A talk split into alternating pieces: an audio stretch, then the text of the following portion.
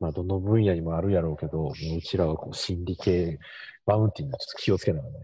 うん、いや、本当にそうだと思います。ねで、しかもなんかそういうのって、こえう、うん、やっぱ認知するのが難しいから、自分でね。そう、うん。うそうそう、でできることって、んなん、かある種、その、うん、うん。なんかでできるおごりみたいなのってすごく難しいなと思って、いや、そうね。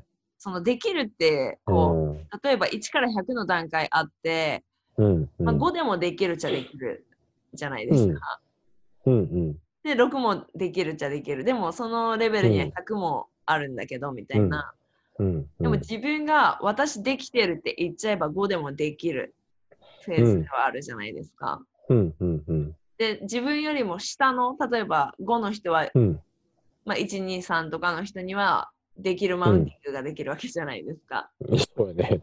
はいうんうんでもなんか本当の成長はその先にあるんだけど、なんか自分がその5っていう部分をできるっていう認知をしたら、うん。なんかそれ。の先への成長がしづらいのかなみたいはあ、はあ、はあ、はあ。確かに。そうやね。な。あそうそうそうそうそう。ん。だからなんかできる、なんかできるようになるレベルって本当何でも、まあできるっちゃできるけど、うん。なんか自分自身をアップデートさせていくためにもなんかその認知をこう正しく見つめるっていうのはすごい大切なのかなみたいな。あ、胃の中の蛙状態やね。自分が。そうそうそうそうそうそ業の状態でできるって思ってるけど、う。はでいも世の中にはもっとこう上のレベルがあってはい。もっと繊細にこううん意識できることもあるけどそこをなんか、まあ、見ないようにしてというか見えなくてはい、で目の前にいるできるレベルが123ぐらいの人とかにこうマウンティングをして満足してるみたいな。はいはいはいはい。うわなんかそれやってる自分がそれやってるかもって思ったらなんかちょっとゾワゾワしてくるね。 でも私もなんかできるっていうレベルうんがなんか見え例えば自分が今じゃあ3人います。で5を目指してますってなった時に、うんなんかその3人いると例えば20とかうん304050がなんかイメージしづらいじゃないですか。確かに。そうそうそう確かに 5, がなんか全てだとうんなんか思い込んで、うんそのその先の世界が見えないからこそなんかうんうん5になったら終わるんじゃないかみたいなうん。感覚、 なんかこうあそのそれはこうできるとうんうんかそういう感覚っていうよりも、あ。なんか学びが終わってしまう恐怖みたいなのはなんかたまにてか小さい頃すごい感じてました、うん。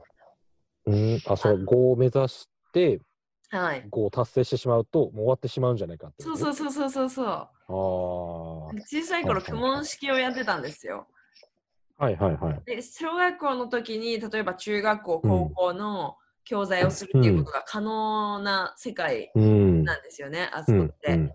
でうん。うん。えこんな先のことまでやって何の意味があんのみ たいなっああ。はいはいはい。ていうのをなんか思ったあー時にうんうん。 そのまあ一回国語で多分中う学ん高校みたいなとこまで行った時に一旦やめうんうてん数学をまたゼロから始めてっていうのをやったんですけど、うん。なんか一旦ちょっとえこの先何があんのっていうところでやめたっていう経験が、ほうほうほなんかその自分の中でう。うん。こうい生ききってしまう恐怖みたいな、うーん。その、その時の生き切るっていうのは何高3レベルまでもう終わっちゃうみたいな。もうなんかそうそうそう全部こう公文式のうんカリキュラム終わるあなるほどね。で もやり尽くしてしまうんじゃないそうかみたいそな。うそう。で、やり尽くしたところであー私は果たして国語のレベルは持ち合わせてるのかみたいな。ほうほうほうほう。なんか本質的な国語力はアップしているのかみたいな。ああ、なるほどでね。もそう、そう思ったら、まあ今考えれば、まあやりきってみて考えればいいし、うん。なん確か足かりにないね。と思ったら、なんかやればいいのに、なんかその、達成してしまうことへの恐怖うん、みたいなのをうんうんはあ。なんかでできてしまったのに私の国語が全然じゃあ日頃のテストでいい点取れてなかったら雲やった意味ないじゃんみたいなのとか確かに。なるほどそういうねの。見たくないとかがあったのかなうんみたいなのを、まあ今うん。思えばあるうん。だからなんかそうういうなんか5になっちゃったらなんか全部私はできなきゃいけないんじゃないかみたいなのをん。うん。はをやりたくないがためにいはいあのはなんて言うんだろうなんか自分がペースを落としそうだから、だから先にうんなんか自分の認知広げるのも大事だなみたいな、い。そうね。そうねなんか102030の世界があって圧倒的にうんうん打ちひしがれがられる なんかうんうんうん。あの頭の中でのなんか枠を広げとくっていうのはすごい大切だなっていうのを最近思います。その時は、その10とか20とかよくわからん世界だと思ってたとしても、はい、触れたりとかしながら、うん少しずつ、その、感じられることとか、意識できること、知ってることを広げておく。はい、うんうんうんうんあそうそれで思い出した話1個していいですかあ、もちろんもちろん、どうぞどうぞ。なんか私大学の時にあのストリートダンスサークルに入ってて、うん。まあ音楽とか、まあ、ダンスの神神様っていうか、まあ、神様超崇められてたのが、まあ、マイケル・ジャクソンとかだったんですよ。はいはいはい。でその時はマイケル・ジャクソンのやってることの意味が分かんなくて、うん。何がすごいのか分かんないみたいな。ほうほうほうほうでそれよりもなんかその自分との、例えば大学の先輩ぐらいの年齢の人が、うん。うん。なんか踊ってるやつの方がかっこよく見えるみたいあな。あ、はいはいはいはいと。か、なんかその私が使ってた音楽はファンクミュージックっていうんですけど、うん。そのファンクミュージックのなんか帝王って言われてるのがジェームズ・ブラウンっていう人がいて、ほう。なんかジェームズ・ブラウンの音楽聴いても何がすごいのかわけわかんないみたいなうん。つまんないみたいなっうん。っていう感じだったんですけど、最近改めてマイケル・ジャクソンの動画見たりとか、そのジェームズ・ブラウンの動画とか見ると、超すげえと思うんですよ。ああ。それはなんか自分のが見る力が養われたからっていうことなんですけど、はいはいはいは。そうそうないんなかるそほどのね。見見る力、に認知する力、認識する力ってうんうんうん。は育てるの大事だなみたいな。あはあはあ。はい確かにな。うだんから初めてさ、なんかそのコーチング学んでた時に、うんあの、何平本さんとか大樹さんとのコーチングって、なんか何がすごいのかよく分かってなかったんだよ、最初のうんうん頃。うんうんうんでもなんかいろいろ分かってくると、 そう、なんかすごい。何、なんか、ちょっとあや怪しいとすら感じることをやってはるのに、うんうんでも、終わってみれば、なんはかいすごい気づきにつながってたみたいな。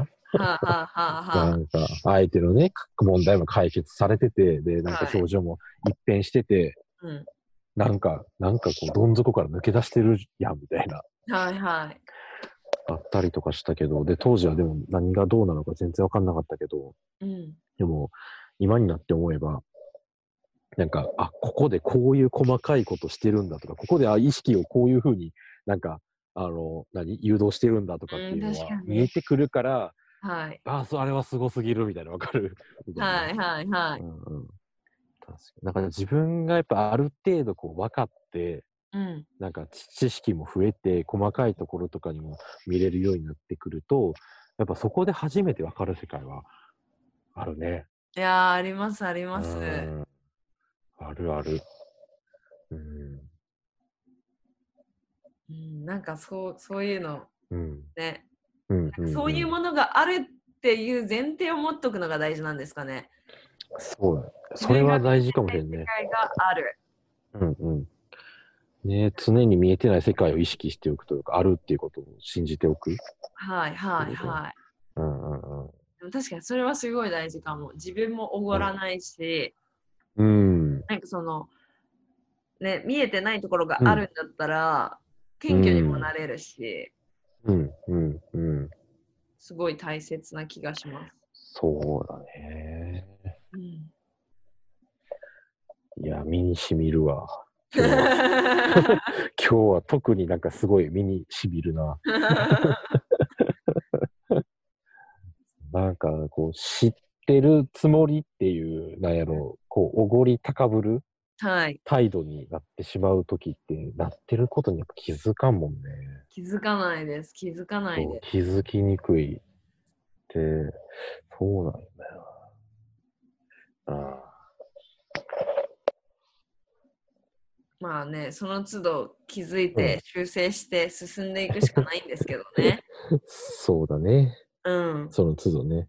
はあい。あそうやな。なんかちょっと話それるかもやけど、はい。あの、マインクラフトっていうゲームがあってさ、うんあの、ブロックを何使って、で、そのブロックをいろいろ積み重ねたりとかすることで、なんか大きいね、こう、建築物をゲームの中に作っていけるゲームがあるんやけど、はい。あの、バーチャル版レゴみたいな感じだね。あそうそうそう。なんかそういうのがあって、あ。はで、い。それがまあ世界的に結構ね、売れてる有名なゲームで、まあ子供たちはほぼほぼ知ってるっていうぐらい有名なゲームなんやけど、へえ。で、なんか俺もそのマインクラフト結構好きで、はい。で、一時やってたんよね。うん。で、まあ今も時々やるんやけど、あの、なんていうのかな。こう素材を集めたりとかはい。して、なんか、こう、ある程度のブロックとかも積み上げられるようになると、なんかちょっと満足してしまう自分がおって、はい。はい。はで、あの、満足したら一旦そこで離れてしまうよね。別のゲームに行ったりとか、なんい。うかん。別のことやり始めちゃうよね。うん。うん。うん。そう。で、それで、あの、時折ふと動画を見ると、そのマインクラフトのね、動画とか見かけると、まあ、なんかものすごい建築物とかを作ってる人がおるわけ。はい。で、ついこの間やったら、あの、なんか俺がよく見てるゲーム実況の人で、林さんっていう人がおって、うん。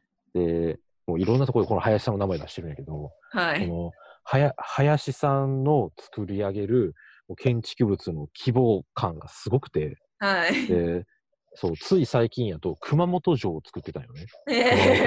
えで、しかも熊本城の、ーなんか、ほんと、天守閣だけじゃなくって、その、なんていうの熊本城と言われる敷地、うんはい全部を作ってるんだよね。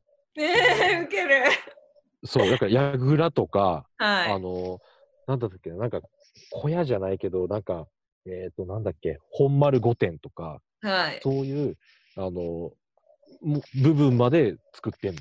はい。って、なんかそれに、あの、かけた時間がなんと半年かけてそれ作ってんだよね。うひゃーはそう。で、ちゃんと自分で、そのいろんな資料を取り寄せて、ーえー、ガチ、なんか、これは江戸時代の熊本城ですねとか、こっちは明治ですねとかって言いながら、いや、でも、なんか私が作りたいのは、あの、江戸時代のやつだから、まあ、これは参考にしながら、やっぱ江戸時代のベースにすご作ってるんいですとか。はい。そう、とか、なんかそれで熊本城にまつわる歴史とか、そういうのも、なんかあらかた解説してくれて、3分半でわかる熊本城みたいなのね、はいはいあはいの。作ったりとかして、そう、やったりとかしながら、あの、熊本城のなんか防衛時に使う、その、戦の時にどう機能するのかみたいなのを解説してくれたりとか、はい。なんかそうやって、なんか細かいところまで、えー考慮されてて、で、しかも大きいものをこう作り上げてる様を見ると、はい。なんか圧倒されるのよね。ああ、まいだやまだ、ーまだまだ世界があるんだうんみたいな。いはい。や知ってたんやけど、も元からね、その林さんっていろんなあの熊本城だけじゃなくて、うんあのでかい建築物とか、ものすごいあの壮大なこととかやってはるから、元から知ってたんやけど、やっぱなんかしばらく、その林さんとかそのから離れてると忘れちゃうんよね。うんうんうんうんうん。で、忘れちゃうと満足しちゃう。自分はなるこほどんなもねんでいっかみたいな。は満い足しちゃう。はい。で、マイクラから離れて、はい。で、また、あの林さんが動画投稿したら、はい。見て、なんか圧倒されて、はい。あ、またマイクラやろうみたいな。はあはあはあはあはあなはんかそういう、こう、ループがね、出来上がってるよね。あはなんか、 その自分がやってることの、なんかその道のすごい人に、こう、触れ続けるっていうのも、なんか大事なことあ。やいなや、っていうのをつ絶い対最大近事ずっと感じて。そうですね。本当にね。なんかちょっと話しずれちゃうかもしれないんですけど、うんうんその林さんの話を聞いて思ったのが、うん。なんか私はすごいすごいものってなんかす,、うんごいものというかまあそれこそうん。ブランド力があるものとかうん。なんか人に印象を与えるものとか、まあ、ヒットするものって、うん。なんか全部になんか作者の意図があるのではないかみたいなことを最近考えてて、うん。うん。それこそその何て言うんだろうその林さんのうん。こう熊本城に対する情報量が、その物理的なマインクラフトのもの、うん。プラスアルファなんか情報量があるじゃないですか、ご本人あがるある。労力と時間をかけて、うん。でそのたった一つのものをでーんって作りました、でなんかそれで圧倒されるみたいな、うん。その意味と意図みたいなのの威力うん。うん。でうん。なんかうすん。うん。ごくあるのではないかと思ってなんかそのもう毎回で恐縮なんですけど私 BTS 好きじゃないですか。はい、してます。なんでしかもなんか昨日うん昨日っていうかけい今日の深夜今日今日う今日ん。そのグラミー賞にノミネートされたっていうことで、うんすごいへーあ相当すごいって言って今ネットでは盛り上がってる ファンの中では。はいはいはでなんかその BTS の、うまあ多分経営陣っていうか制作人ってやっぱなんか、うんきょ狂気あふれるそういうなんか人が絶対いて。い。うん。でなんか多分ラジオでもどっかで話してるんですけどなんか自分のことを愛そうねみたいなメッセージ、自分にとって自分の愛って何ですかっていうメッセージをうんこう投げかける、うん。うんあのまあアルバムかな、うんがあるんですけどうん。なんかそのアルバムの中に、うあん。の採用されてる理論がなんか例えばユングの心理学みたいなのとか、うん。うん。なんかそうう。いうガチ文献から結構取ってきてて。うん。うん。なんて言うんだろうな。なんか私もあんま詳しくないんですけど、うん。でも、なんかその、なんなんて言うんだろう。たった一個の曲で、何個もそういう心理学的なものとか、うん。なんか文学的なものとか、え引用を持ってきて、うん。なんかその、表現するんですよ。うん。例えば、そうだな、うんなんかエゴっていうのが心理学的にあるじゃないですか。はいはい。自意識とかそうだよね。そうそうそうそう。で、うんうんうんやっぱ自意識とかに取り込まれすぎると、こうなんかうん人はこう狂っていったりするじゃないですうんか。。うん。うん。でなんかそういうう、んそのエゴっていう部分を、うん。そのなんかすごい多分再解釈して作った曲とかもあって、はいはい。例えばエゴって言ったらあんまり一見いいイメージはなかったりするんですけどうん。でもそのこういうエゴがそもそも自分にはあるよねっていうことを見つめてうん。でだからこそなんか自分自身どうありたいかっていうのが選択できるよね、みたいな曲に昇華したりとか、はいはいはいはでい。そのミュージックビデオにはうん。あのなんかやっぱ結構細かいギミックみたいなのがあってほそのミュージックビデオの演出でう。うん。こう過去にうん。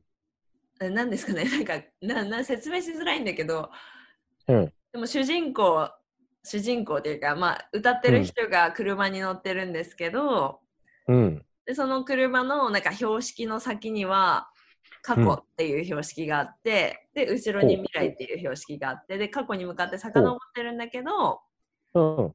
なんかその過去に向かってなんかあえて今遡るとはみたいなこととか、あえて今遡るとは。そうなんか未来に向かって本当はガシガシ行きたい、そうはいはいいはういグループではあるんだけど、なんかこの過去に遡って、うん。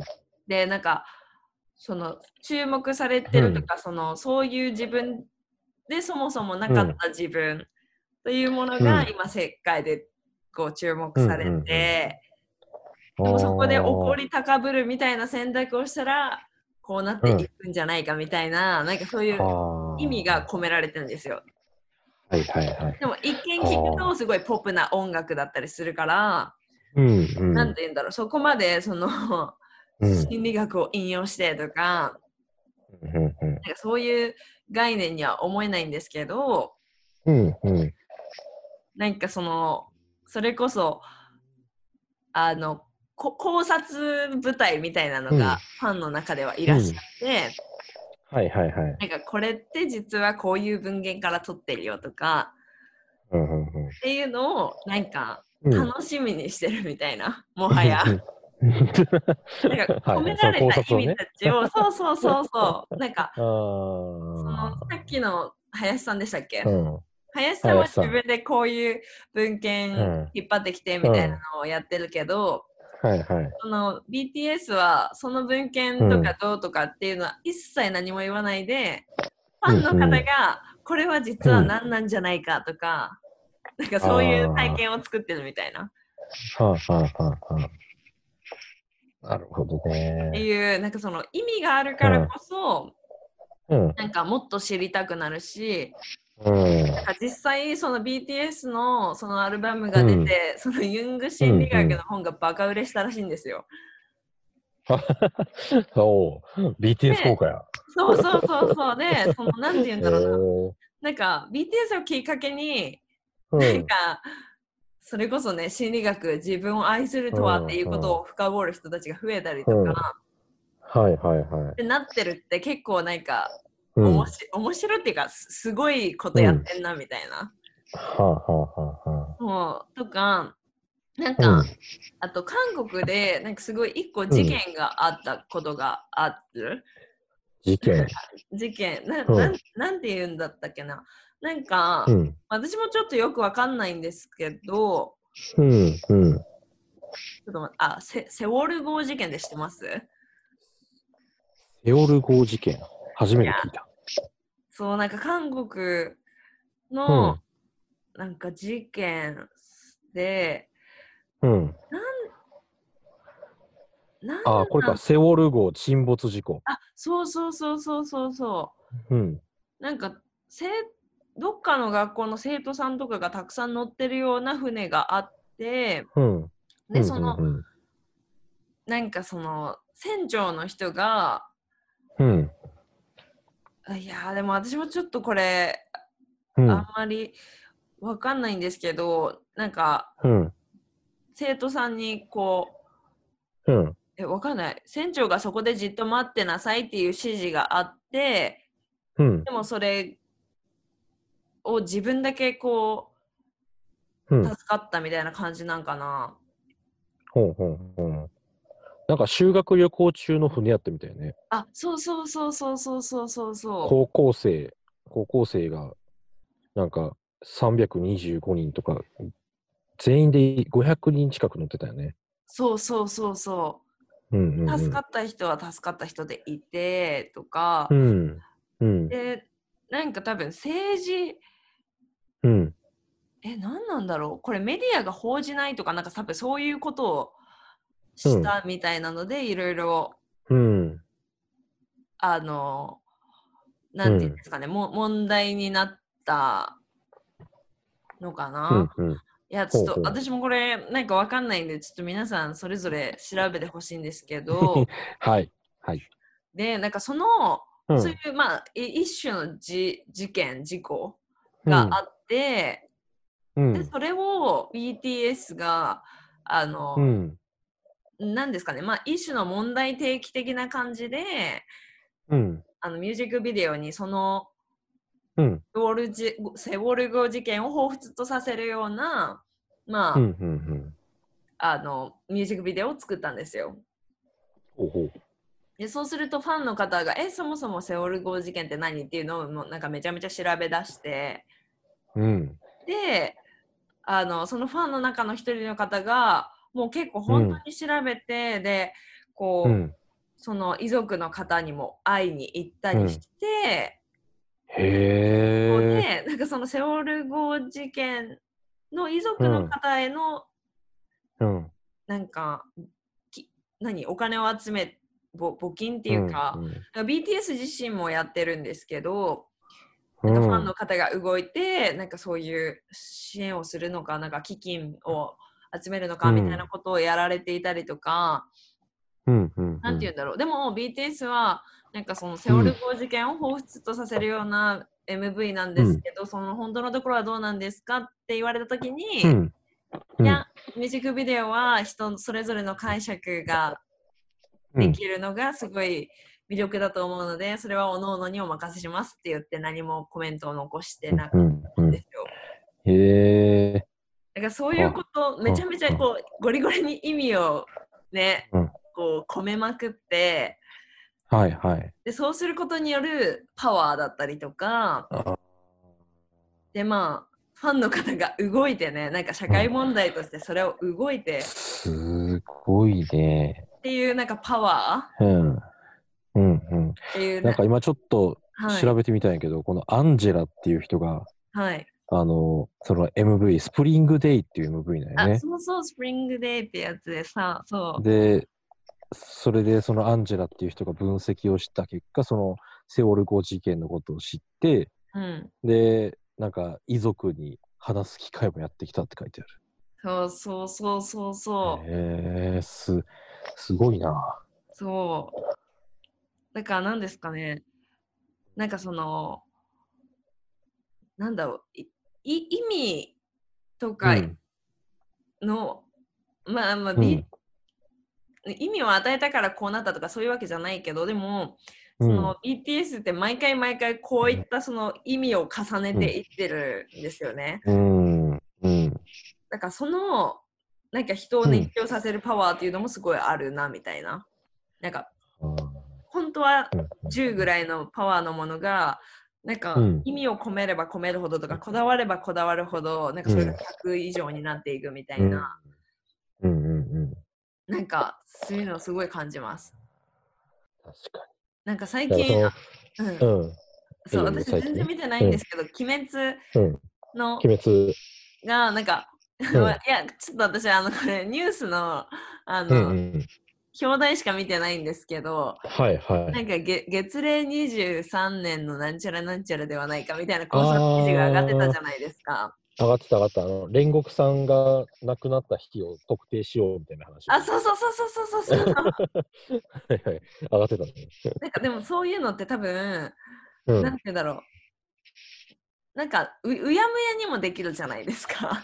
なんか、別にそれ知らんでもいいもんね。そうアニメだからとか空想の世界だから別によくねみたいな感じで、うんこう作れるっちゃ作れるけどでも作者の人がうんそれこそこだわればこだわるほど、うん、なんかそれがぐ具体的になっていってうん。うん、うん、うん。なんか言語化しづらいけどでも意味になるみたいな うん、うん、なんかそうそうなんか私すごい有名な作者さんとかって、すごいリサーチをすごい大切にしてるイメージがあるんですよ。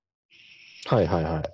例えば専門家に話を聞いていってとかいう話をなんかよくしてんなって思っててうん、うん、なんかそれってこれ、うんこのなんかパワフルさ、結果的なパワフルさとかにも関連するのかなみたいな、うん、うん、うん、うん。なんとなく伝わります わかるわかる。あの、細かいところまでリサーチをして、それを一つの作品にはい詰め込むというか、はいそうそうそうそ織り込んでいく。うはいでしかも、その調べた情報のすべてがやっぱそこにあるわけではなくて、はいなんか尺の長さとかね、なんか、うん見せ方のうん都合とかで、こう、そこには載せれなかった情報とかいやーがそうそうそうそうはいで、それを、なんだろう、なんやろこう考察したりとかはいして、なんか理解して知ったりしていくと、